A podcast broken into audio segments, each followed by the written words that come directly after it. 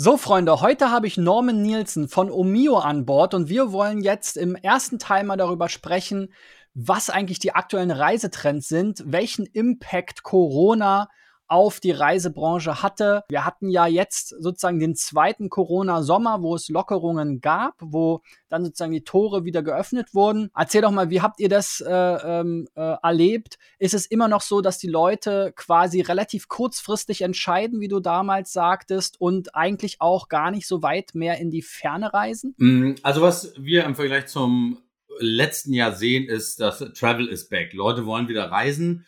Leute, ähm, gerade hier in Europa, aber auch in Australien, in APEC, in USA, sind wieder am Buchen. Die Kurzfristigkeit ist immer noch da, auch wenn es sich jetzt wieder ausdehnt. Ja, dieses ganz krasse zwei, drei Tage äh, ähm, Buchen vor dem Trip, das gibt es so nicht mehr. Es haben auch die nationalen und internationalen äh, Reisen wieder zugelegt. Also die Leute fahren wieder in andere Länder, reisen mit dem Zug wieder nach Barcelona, Lyon, Paris, aus Deutschland heraus oder Dänemark, Skandinavien. Kopenhagen hat jetzt einen Nachtzug eingeführt. Also der Demand ist da nach, äh, nach Flügen, aber vor allem auch nach Ground-Verbindungen, also alles, was ein bisschen mehr Sustainability bietet. Lustiger Fun Fact, äh, eine äh, unserer starken Seiten in den letzten Wochen in, war ein Zug von Chicago nach San Francisco oder so. Also da muss irgendwas sein, äh, dass die Leute da jetzt richtig Lust haben, ihr Land mal kennenzulernen. Also extrem starker Zuwachs. Mhm. Ja, also Travel macht wieder Spaß für die, die noch am Markt übrig geblieben sind. ja, genau. Ähm, es gibt ja so die klassischen äh, Reisedestinationen schon vor äh, Corona sozusagen. Spanien, Italien, äh, Türkei, aber auch die Ostsee. Hat sich da irgendwas geändert, äh, was jetzt äh, die Nachfrage anbelangt, was die Preise angeht? Hast du da irgendwas mitbekommen? Ich weiß nicht, gibt es eigentlich eine, eine Fähre oder was auf Mallorca? Nicht überall kommt man ohne Flugzeug hin, ne? Ja, wir, äh, Fern haben wir gut im Angebot. Fern werden auch genutzt. Realistisch gesagt, die warmen Länder sind immer noch populär, so wie es auch vorher war. Ja, keiner kommt um Spanien, Italien und so weiter drumherum. Man kann auch von Berlin problemlos äh, mit dem Zug an die Ostsee fahren. Gar kein Thema. Das wird sicherlich noch noch weiter zunehmen. Ja, gerade Festland äh, ist ja auch super schnell erreichbar, ne? Also äh, Rostock, Warnemünde. Auch Fehmarn geht, Fehmarn geht auch einfach. Zug nach Fehmarn, ähm, kommst nach Puttgarden rauf, wenn du willst. Kannst auch direkt in Burg halten, ja. Es gibt ja jetzt auch neue Rahmenbedingungen, ne? Also ich meine zum Beispiel USA war ja jetzt lange Zeit schwierig. Ähm, jetzt äh, seit ein paar Tagen kann man sozusagen mit der Impfung wieder in die USA einreisen. Ähm, wie, wie sind da so die Verhältnisse? Ist das, äh, habt ihr das stark gemerkt, dass es sozusagen jetzt mit verschiedenen äh, ja, Impfregelungen oder äh, Testungen und so weiter, dass das irgendeinen Einfluss hat?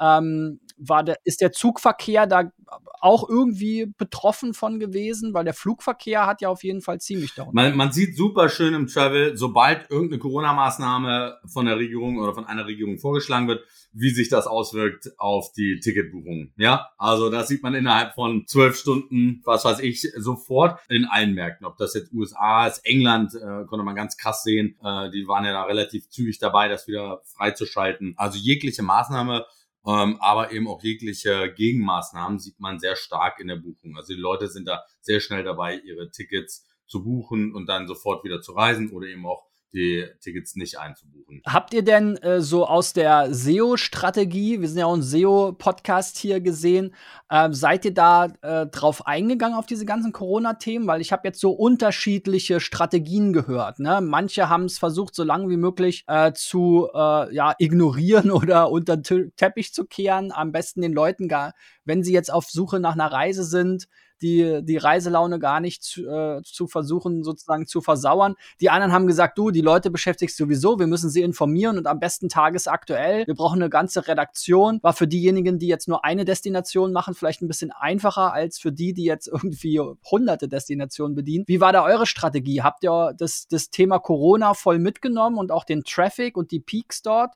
Und äh, was habt ihr daraus äh, gemacht? Ja, wir sind ja in also wir haben ja 30 Domains live und operieren in sehr vielen Ländern. Bei uns äh, geht es ja meist darum, dass man Leute aus einem anderen Land äh, nach Europa zum Beispiel holt, von Frankreich nach Deutschland und so weiter.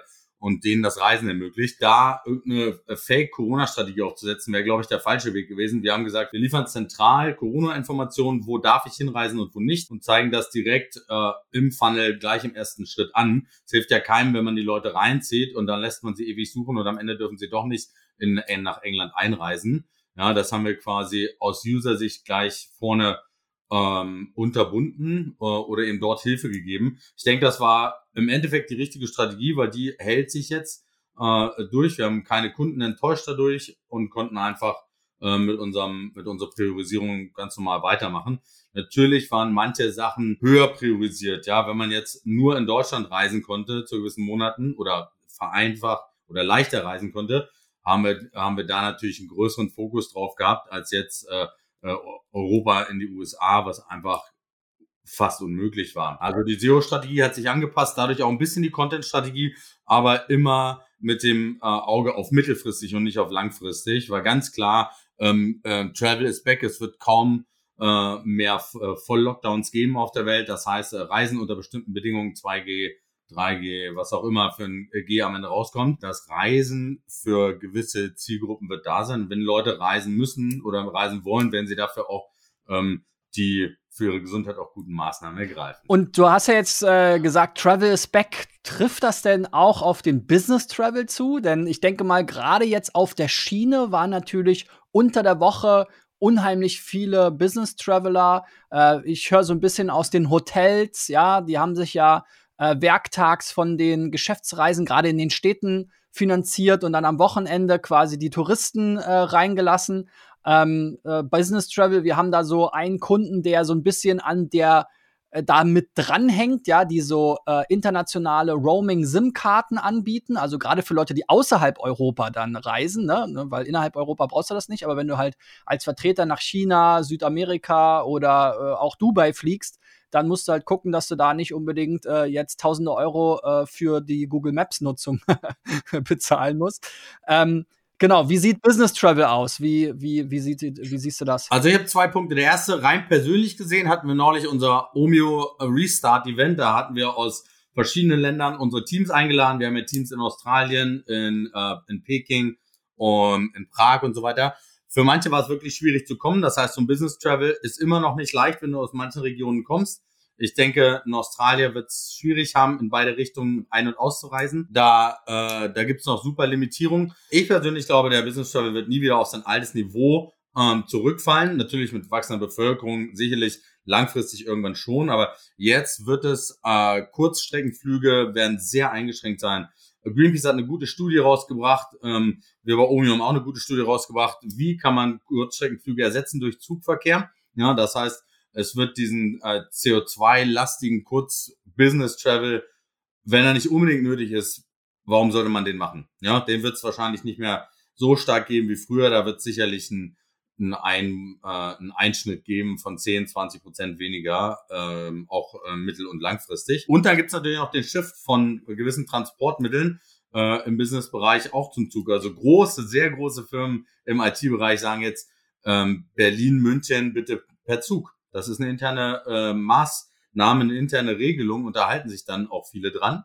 Um, das sorgt natürlich auch nochmal für einen Shift im Business Travel. Ganz zu schweigen von dem, was auf der Straße vielleicht eines Tages passieren wird. Ja, braucht man wirklich so viele Geschäftsreisen äh, in einzelnen Verbrennungsautos, halte ich für sehr unwahrscheinlich. Ich denke eher, man sollte auch selbst Richtung, selbst Richtung Kleinbusse gucken. Ja, Zug ist klar, äh, äh, grün betankte Busse ist klar, was ist mit diesem Test in Hamburg mit sechssitzigen äh, Elektrovans, ja?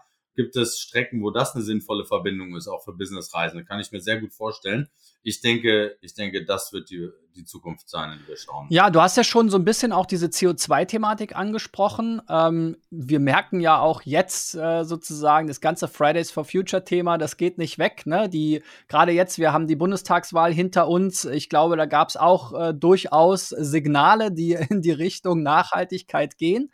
Ähm, und äh, natürlich haben auch viele Menschen jetzt sozusagen auch durch die Lockdowns, durch Corona, durch die Einschränkungen auch mal sozusagen so einen harten Cut gehabt und mal die sozusagen erzwungenermaßen die Erfahrung gemacht, wie es ist, sozusagen jetzt nicht äh, dreimal die Woche äh, äh, Kurzstrecken zu fliegen. Ne? Und ähm, ich habe viele Bekannte, die sagen, du, Christian, ich war äh, sonst als äh, Vertriebler oder ähnliches von 300 Tagen, 200 Tagen quasi unterwegs, im Auto, im Zug oder im Flugzeug. Und äh, das macht für mich als Mensch gar keinen Sinn mehr, jetzt rückblickend betrachtet. Ne? Man war vorher so in so einem ha Hamsterwheel drin.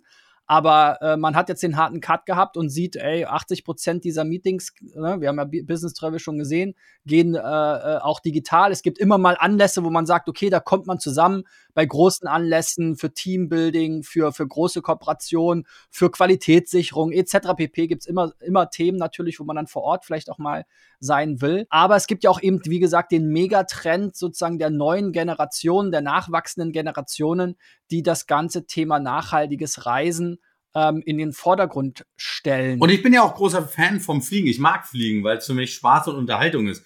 Nur brauche ich Spaß und Unterhaltung auf einer Kurzstrecke, um äh, in München zwei Stunden äh, irgendwo auf einer Konferenz rumzulaufen. Ja, ähm, oder muss ich für einen halbstündigen Vertrag nach Düsseldorf fliegen? Ähm, das kann man sicher anders regeln. Große Events, glaube ich, bringen schon Leute zusammen und man kriegt mehr neben seinem Standard-Business mit, ja, sorgt für mehr Austausch. Da müssen, glaube ich, die Firmen jetzt einfach mal schauen, was sind, äh, was sind Events, was sind Ereignisse, wo Menschen wirklich noch zusammenkommen sollten. Man kann ganz klar herausarbeiten, für, für welche Themen ist es nötig, eine eins zu eins, ein, ein persönliches Gespräch zu haben, eine, ein Gruppengespräch zu haben, eine, eine, einen Gruppenworkshop zu haben und was kann man einfach ohne Reisen abdecken. Ja, da gibt's ganz klare ähm, klare Theorien und Aussagen zu. Ja, und jetzt im Hinsicht äh, auf die Zugreise, ja, also ich kann mich erinnern, vor ein paar Jahren bin ich mit meiner Frau auch nach Paris geflogen, ja. war, so eine typische Strecke, die man, wo wir jetzt drüber gesprochen haben, Mensch, Paris wäre mal wieder schön, auch mal mit, mit äh, Kind, ähm, wenn es irgendwann äh, sozusagen wieder ohne Probleme geht. Ähm, und äh, das kann man eigentlich äh, wunderbar mit, mit dem Zug erledigen, ja. Auch äh, irgendwie Warschau, äh, ne, München etc. Ja, mein Lieblingsbeispiel. Paris ist mein absolutes Lieblingsbeispiel. Ich habe am Wochenende befreundete Studenten getroffen, eine ganze Gruppe, die die äh, die sind Veganer und sie reisen nur noch mit äh, äh, mit Zug oder Bus äh, durch ganz Europa. Sie nehmen keine Flugzeuge äh, mehr, einfach um ihren ähm, ökologischen Fußabdruck zu verbessern. Und die sind von Berlin nach Paris und von Paris nach Barcelona mit dem Zug gefahren und machen das wie so ein Event. Die machen daraus ein Event, die reisen zu vier, zu sechs, zu acht äh, und nutzen die Zeit da ähm, an Bord irgendwas zu machen. Schon ganz klar, wohin der Trend geht. Ich habe hier zum Glück noch einen Bus zu Hause. Ich kann mit meinem Bus noch äh, ein paar Strecken fahren. Ich bin ja eh, ich fahre ja Pendel ja eh mit dem Zug 120 Kilometer, ähm, klimatisiert mit WLAN.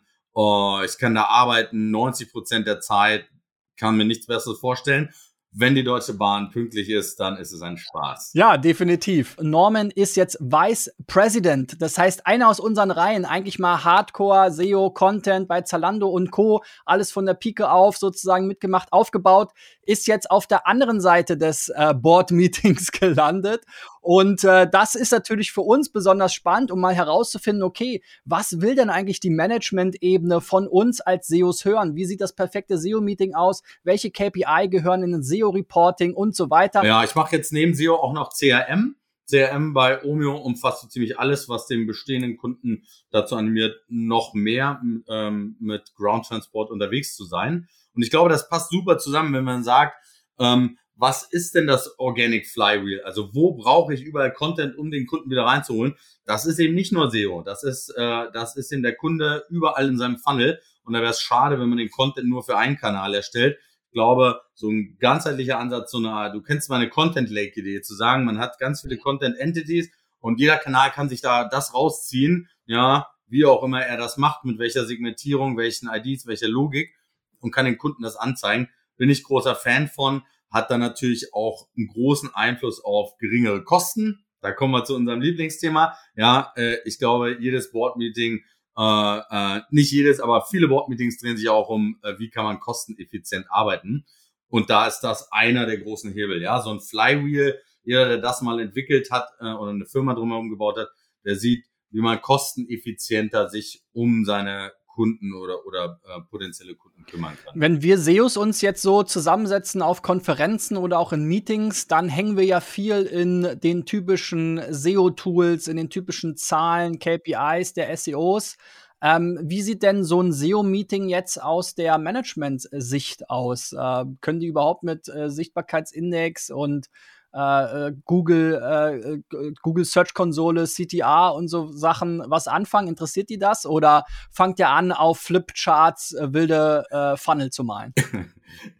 Also ich persönlich bin ja immer noch Fan von SEO-Tools, ja.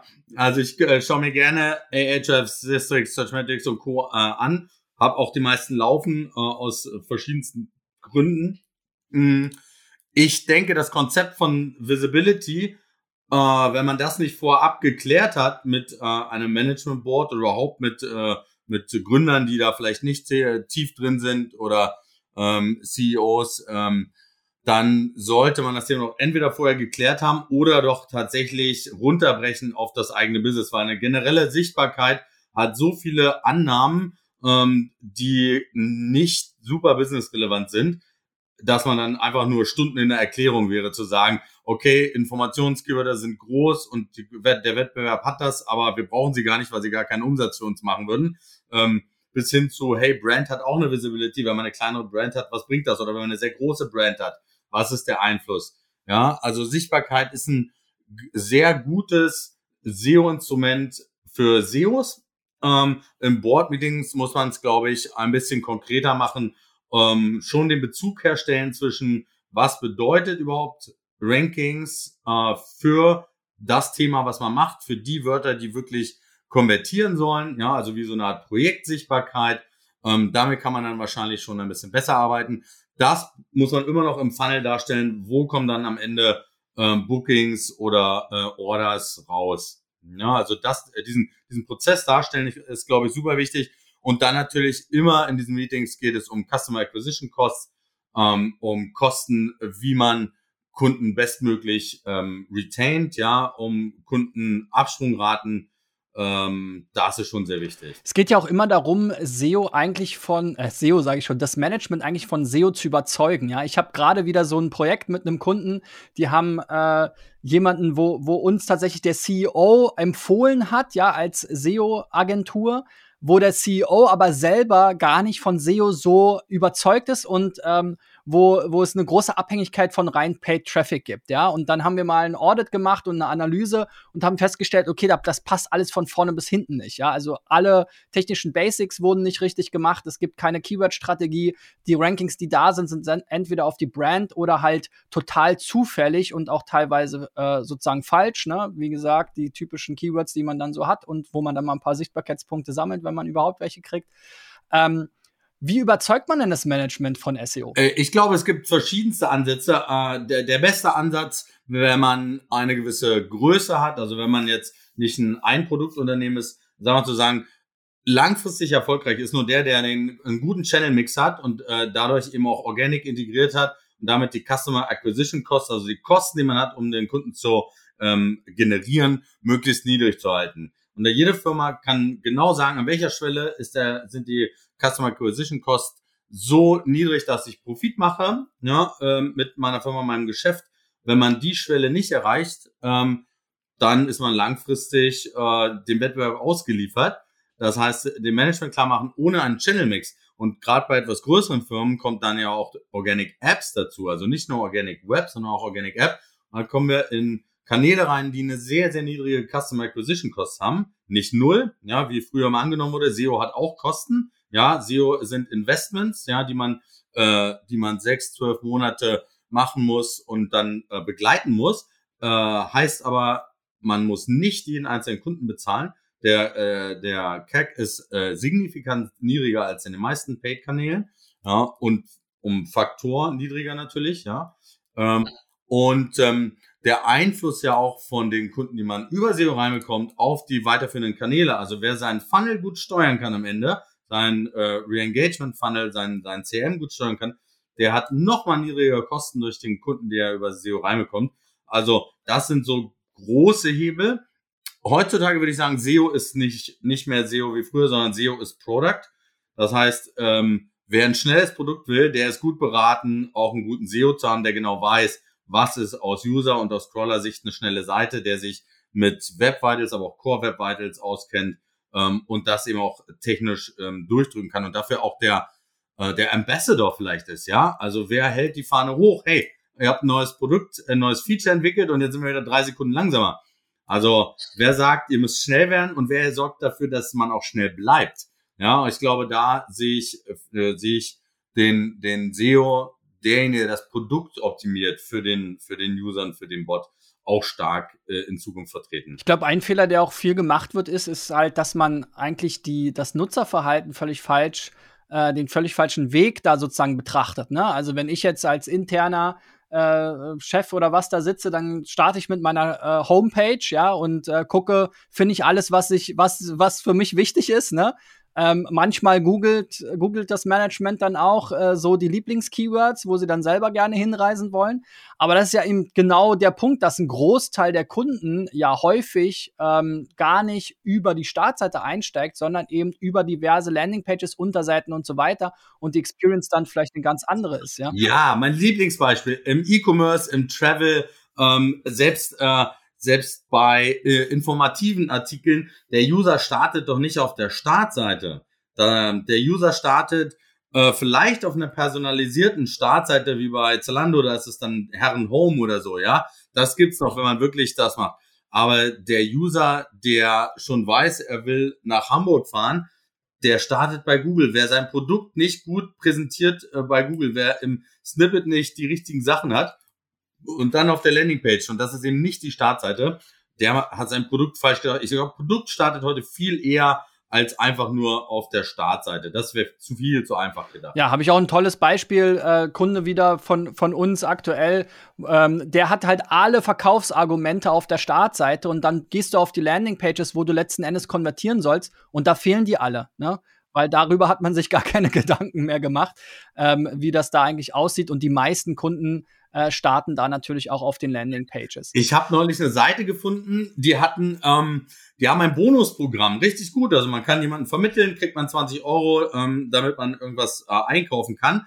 Die Seite war aber nur über Google zu finden. Und wenn man auf der Seite war, konnte man aber nicht äh, auf irgendwas anderes auf der Seite kommen, weil da die Interlinks gefehlt haben. Also da war einfach eine Landingpage ohne alles. Also genau der, der Fall andersrum. Man hat genau die Information gefunden, aber hat nicht an den Funnel gedacht, der dann danach auf der Seite stattfinden muss. Du hattest ja die Kosten schon mal angesprochen, auch bei uns. Wir sehen das natürlich auch sehr häufig. Äh, SEO wird quasi so als Gott gegeben genommen, ja, ähm, äh, und äh, da schaut man äh, dann gar nicht so auf den Vergleich, was, was gibt man jetzt in Paid aus. Da sehen wir sehr häufig Faktor 5 bis 10 an Kosten für den gleichen Umsatz, wenn SEO dann gut läuft. Ähm, Du hattest auch mal, glaube ich, hier diesen SEA Blackout angesprochen, ja. Das kenne ich noch so von eBay, glaube ich, war das mal die große, die große Story, ne, dass eBay eigentlich jeden äh, Monat im Jahr einen Channel komplett ähm, ausstellt, um zu gucken, wie sich das denn auf den Gesamtumsatz und auf den sozusagen inkrement, äh, inkrementellen Umsatz auf die Journey ähm, auswirkt. Ja. Habt ihr sowas mal ähm, ausprobiert? Ähm ja, also wir testen das bei Omi und wir haben das auch früher bei anderen Firmen im Fashion-Bereich immer wieder ausgetestet. Ich bin großer Fan zu sagen, man muss sich beide Quellen genau anschauen. Ja, wie stark ist man als Brand, dass man sich äh, ähm, erlauben kann, sehr auch abzuschalten. Die Case Study war relativ relevant und ähm, ich weiß gar nicht mehr, wer das war. Ähm, auf LinkedIn hatte ich die gefunden äh, wo jemand gesagt hat, er hat sehr komplett abgeschaltet, aber unsere Brand hat äh, mit seinen Rankings alles aufgefangen. Also die haben quasi nichts, sagen wir mal, da gibt es einen Toleranzfehler, äh, irgendwas, fünf Prozent oder so, aber die haben eigentlich alles aufgefangen. Ähm, das sollte man zumindest, wenn man von seiner eigenen Brand und seinen eigenen Rankings im SEO überzeugt ist, mal ausprobieren. Ähm, auf eigene Gefahr. ähm, dafür muss man aber auch gute SEO dann erstmal gemacht haben, klar. Ähm, kommt ja ein bisschen so mit dem Thema äh, äh, überein, sollte ich auf meine eigene Brand setzen oder nicht? Oder ist es besser zu sagen, ich fange über SEO den Traffic sowieso ab oder und meinen lokalen Eintrag und meinen Facebook-Eintrag, also die erste Seite ist ja eh äh, relativ voll mit organischen Ergebnissen, ja, nicht nur der eine Treffer, mh, hm, um dann vielleicht den Invest, auch wenn der CPC richtig äh, niedrig sein wird, hoffentlich, äh, in andere in andere Keywords zu stecken. Ja, also die Überlegung sollte man sich eher der Überlegung sollte man sich eher mal stellen. Genau, das kann mal so ein Mini-Blackout sein. Ne? Was wir da immer sehr schön sehen, ist so eine typische Treppe. Sobald ähm, Ads auf die Brand geschaltet werden, bricht der organische Traffic bis zu 50 Prozent ein. Also wir hatten vorher irgendwie 70, ja, aufwärts von 70 Prozent CTR und plötzlich sind es dann halt nur noch äh, 30, 35 oder ähnliches. Ne? Und äh, dann muss man natürlich genau gucken, äh, hat man wirklich äh, am Ende mehr Ertrag oder mindestens mehr Umsatz, wenn man beides bucht. Und natürlich gibt es oft die Argumentation, ja, die Wettbewerber buchen da drauf. Das treibt aber natürlich auch den Preis wieder hoch. Ne? Das heißt, man hat dann quasi eigentlich die, äh, zweimal äh, sozusagen den schwarzen Peter gezogen, ja, um nicht die A-Karte zu sagen. Also man hat zweimal sozusagen das Problem, dass man einerseits steigende Kosten auf die eigene Brand hat und zum anderen man eigentlich einen, einen Großteil der Klicks äh, theoretisch nicht hätte bezahlen müssen.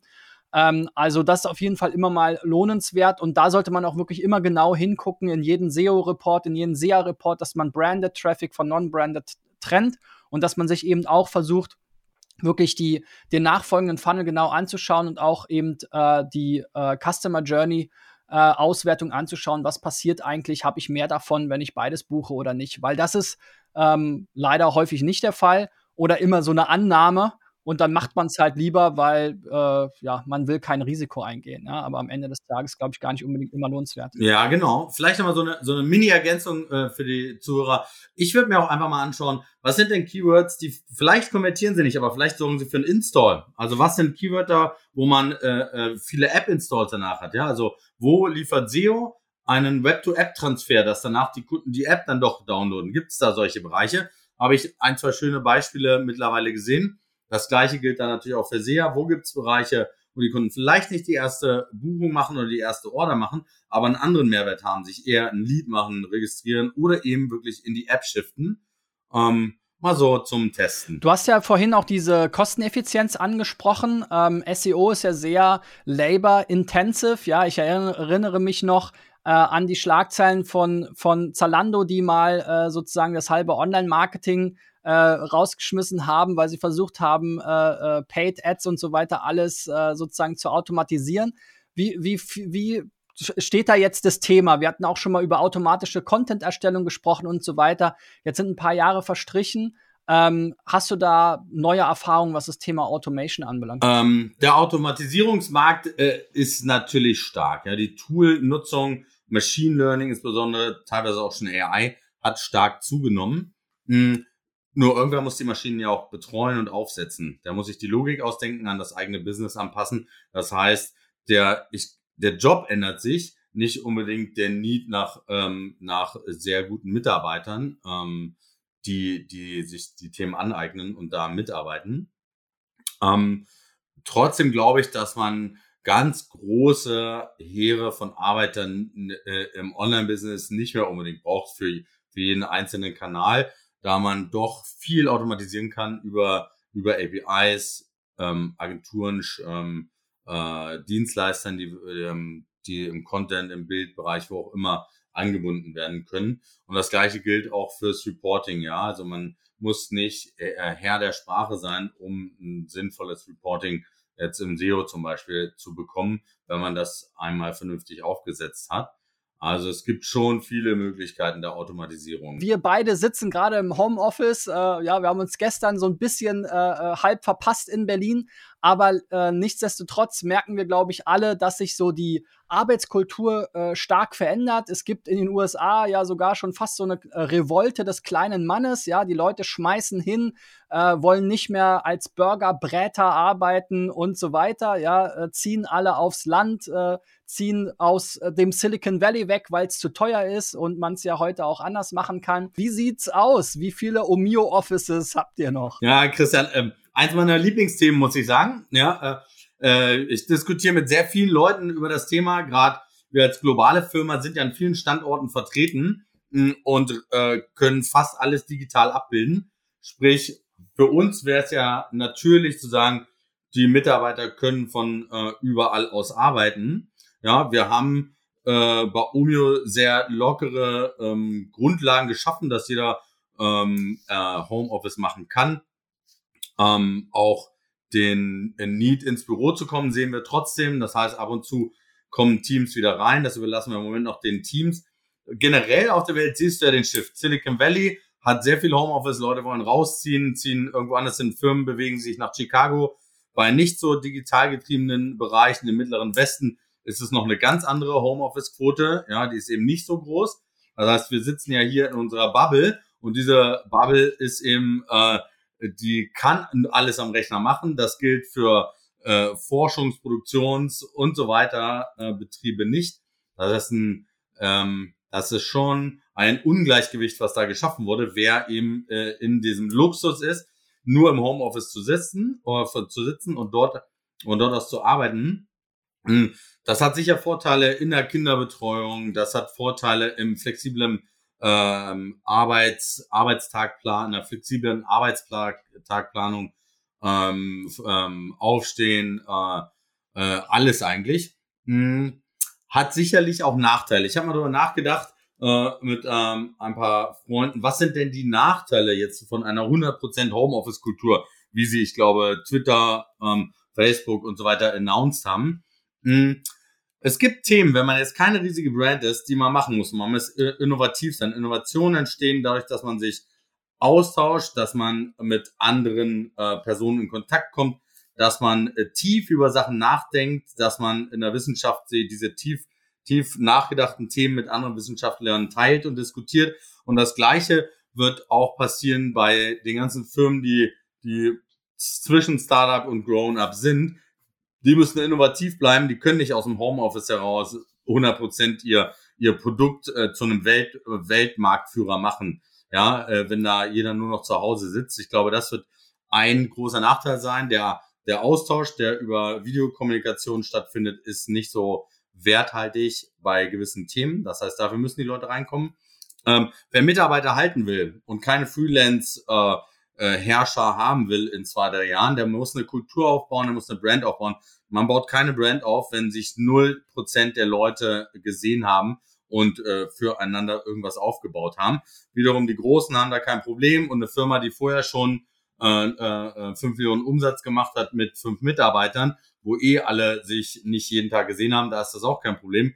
Für alle anderen, für all den ganzen Mittelstand, die, die neuen äh, Start- und Grown-Ups in der Mitte, ähm, wird es, äh, wird es die Aufgabe sein, Kulturen zu schaffen. Und das wird nur mit Office-Räumen gehen. Ob das ein klassisches Office wie früher ist, ähm, weiß ich nicht. Bin ich jetzt nicht so Fan von. Ich glaube, ein Office sollte immer eine Qualitätszeit sein. Also wenn man den Aufwand macht, reinkommt, dann muss man auch mit den richtigen Leuten in richtigen Meetings sitzen ähm, und nicht einfach nur in irgendwelchen Update-Geschichten rumhängen. Äh, und dann auch die richtigen Tools zur Verfügung haben, ja dass alle an einem, an einem Jamboard sitzen und sich was ausdenken ähm, und so weiter. Ja, wir merken das auch. Wir sind ja ein kleiner Arbeitgeber in Berlin und wir hatten, also hier in Berlin gibt es natürlich sowieso schon den War for Talents in unserer Digitalbranche. Jetzt im, im sozusagen im Spezialbereich SEO noch, noch krasser, habe ich manchmal das Gefühl.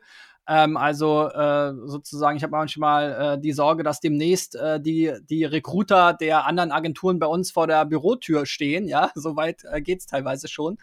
Ähm, aber äh, man merkt schon sehr krass, dass quasi wir jetzt zum Beispiel als kleines Unternehmen ähm, ja, wir denken halt auch, wir sind auch äh, sozusagen da hin und her gerissen zwischen aktuell arbeiten wir eigentlich schon seit Monaten fast nur noch vom Homeoffice. Wir könnten jetzt auch ohne Probleme remote Leute aus aller Herren Länder dazu nehmen. Ne? Man muss ja auch nochmal unterscheiden zwischen Homeoffice, okay, ich bleib mal zu Hause, ich kann aber auch ins Büro fahren und remote, ich sitze in Thailand und äh, ich kann gar nicht mal eben morgen spontan ins Meeting kommen. Ähm, ja, haben wir, haben wir auch eine Kollegin. Ähm, und äh, das, das ist halt eine echte Herausforderung, weil man kann eigentlich jetzt in dieser Knappheit und in diesem Wettbewerb, der auf dem Recruiting-Markt herrscht, gerade jetzt in unserer Branche, gar nicht mehr mithalten, wenn man sagt, okay, wir sind jetzt hier eine kleine Firma, wir sitzen hier äh, in Berlin-Lichtenberg und äh, wir, wir machen aber äh, kein Homeoffice oder weiß nicht was, ja. Weil im Endeffekt, äh, dadurch, dass jetzt die meisten Firmen ähm, tatsächlich zumindest in unserer Branche da auch sehr stark umgestellt haben, ihre Office-Kapazitäten auch runtergefahren haben, ihre Offices teilweise auch aus den attraktiven Lagen ver verlagern, ja. Also wir, ich habe das jetzt so eben als äh, ja, Lichtenberg ist in Berlin. Wer Berlin kennt, ein bisschen weiter außen, draußen, ja, im Osten. Aber äh, wir haben jetzt gute Nachbarn, ja. Mr. Spex zieht nach Lichtenberg mit der Zentrale. Awin zieht nach Lichtenberg vom Potsdamer Platz mit der Zentrale. Und äh, ich kenne jetzt nicht die genauen Grundrisse, aber ich habe so das Gefühl, dass die Flächen auch nicht, auch nicht ganz so groß werden wie bisher. Ähm, und äh, dementsprechend haben wir aber natürlich auch ganz viele Ar Arbeitgeber, die aus der ganz aus der ganzen Bundesrepublik quasi um dies um das Talent, was in Berlin sitzt, ähm, äh, sozusagen fightet. Und es macht für uns das Leben und, und den Talentpool total klein. Und gleichzeitig werden wir aus allen Richtungen angegriffen. Ne? Also äh, krasse, krasse Veränderungen auch. Was ich sehe am, am Büromarkt ist, dass äh, Firmen sich äh, auf Bürogrößen äh, verständigen, wo nicht mehr alle Mitarbeiter, wenn sie alle gleichzeitig kommen würden, reinpassen. Also wer 1000 Mitarbeiter hat, hat dann vielleicht nur noch ein Office von, von einer Kapazität äh, mit 800 Sitzplätzen. Hm, und äh, dadurch sparen sie auf der einen Seite natürlich Kosten, ja, ist auch äh, ökonomisch sinnvoller. Ähm, auf der anderen Seite wird dadurch aber auch ein, ein Qualitätsmerkmal geschaffen. Also man nimmt das Office wie, wie ein Qualitätsgut und nicht mehr nur als grauen Arbeitsplatz, wo man hin muss, sondern äh, ein, ein, ein, ein Bereich, ein Area, wo man, wo man gerne hingeht, ja, mit großen Küchen, wo Teams zusammen kochen können, wo Team-Events stattfinden können. Ähm, so, die Shifts, die sehe ich gerade, die gehen so ganz langsam los.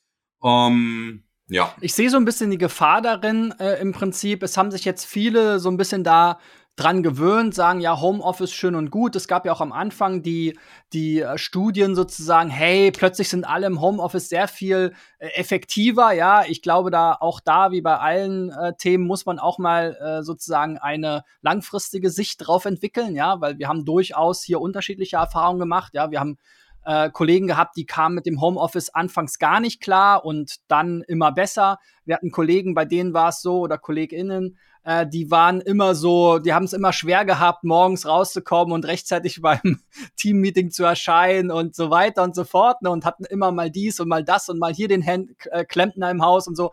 Für die war das super. Aber die haben sich dann auch, ja, sage ich mal, irgendwann so ein bisschen gehen lassen. Ja. Also ähm, ich kenne das noch von mir selber. Ich hatte auch eine lange Zeit vor Corona mal so eine Homeoffice-Phase und da war bei mir so der Aha-Moment, als ich am, an meinem Schreibtisch saß 16 äh, Uhr 30 und feststellte, Mensch, meine Frau kommt demnächst nach Hause. Ich müsste mich jetzt mal duschen und äh, umziehen, ja, weil ich nämlich direkt vom Bett an den Schreibtisch ge gerollt bin, sozusagen. Also das sehen ja viele als Vorteil, äh, Christian, ne? dass sie aus dem Bett an den Schreibtisch rollen können und um, um 8.55 Uhr ist jeder ready für ein 9 Uhr Meeting, was früher vielleicht nicht geklappt hätte. Oder im Digitalbereich ja ist ja 10 Uhr das, das äh, neue 9 Uhr oder so. Ähm, äh, ne, ich habe eine schöne Studie gesehen, äh, wo einfach drin stand, dass Lack of Motivation, äh, also äh, man hat nicht mehr die Motivation so richtig, wenn man zu Hause die ganze Zeit sitzt. Ja, ich glaube auch, man lernt einfach nicht mehr ganz so viel wie vorher, sondern wer während seinen Job macht, der ist gut da drin, der folgt manchen Sachen, aber man kann von ähm, Kollegen und Mitarbeitern einfach nicht mehr so viel lernen. Ähm, man ist auch öfter abgelenkt und zwar abgelenkt nicht mit Arbeitsthemen. Das ist der große Unterschied. Man ist abgelenkt, es klingelt, man geht ein Paket an, man kocht Essen selber, man isst zu Hause ein bisschen länger, äh, man kann sich 20 Minuten ausruhen, am Nachmittag holt man die Kinder ganz kurz ab, die Kinder kommen rein, klingeln. Ähm, die, das sind Ablenkungen, die nicht businessrelevant sind. Auf Arbeit, wenn dich ein Kollege mal sagt, hey, kannst du mal sagen, wie, wie fandst du den Mitarbeiter, sollen wir den einstellen? Dann kannst du innerhalb von 10 Sekunden klären, ob irgendwas sinnvoll ist oder nicht und das ist businessrelevant. Und glaube ich, das hat schon einen Mehrwert im Büro zu sein.